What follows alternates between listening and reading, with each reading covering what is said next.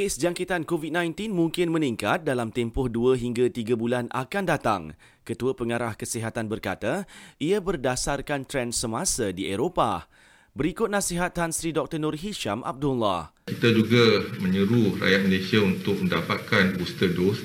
Jadi ini adalah untuk menyiapkan kita sekiranya berlaku peningkatan kes uh, dua bulan lagi tapi kalau kita dah diberikan dos penggalak, mungkin kita akan dapat jangkitan tetapi dengan tak ada gejala ataupun gejala ringan. Masyarakat juga dinasihatkan agar terus patuh SOP dan aktiviti kesihatan awam.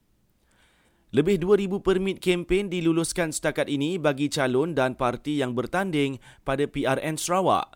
Polis berkata ada beberapa permohonan terpaksa ditolak kerana lokasi kempen yang tidak sesuai.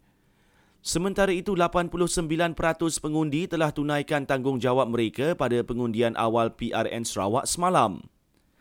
Cadangan untuk mewujudkan jawatan warden sepenuh masa di sekolah berasrama perlu dipertimbangkan secepat mungkin. Kerajaan Kelantan berkata pihaknya menyokong penuh cadangan itu bagi tangani pelbagai masalah termasuk kes buli. Semalam, Mara tamatkan pengajian 10 pelajar MRSM yang terlibat dalam kes buli yang viral baru-baru ini. Dan polis KL siasat kes pergaduhan membabitkan tiga lelaki di sebuah kondominium di Setapak yang video kejadiannya viral di media sosial.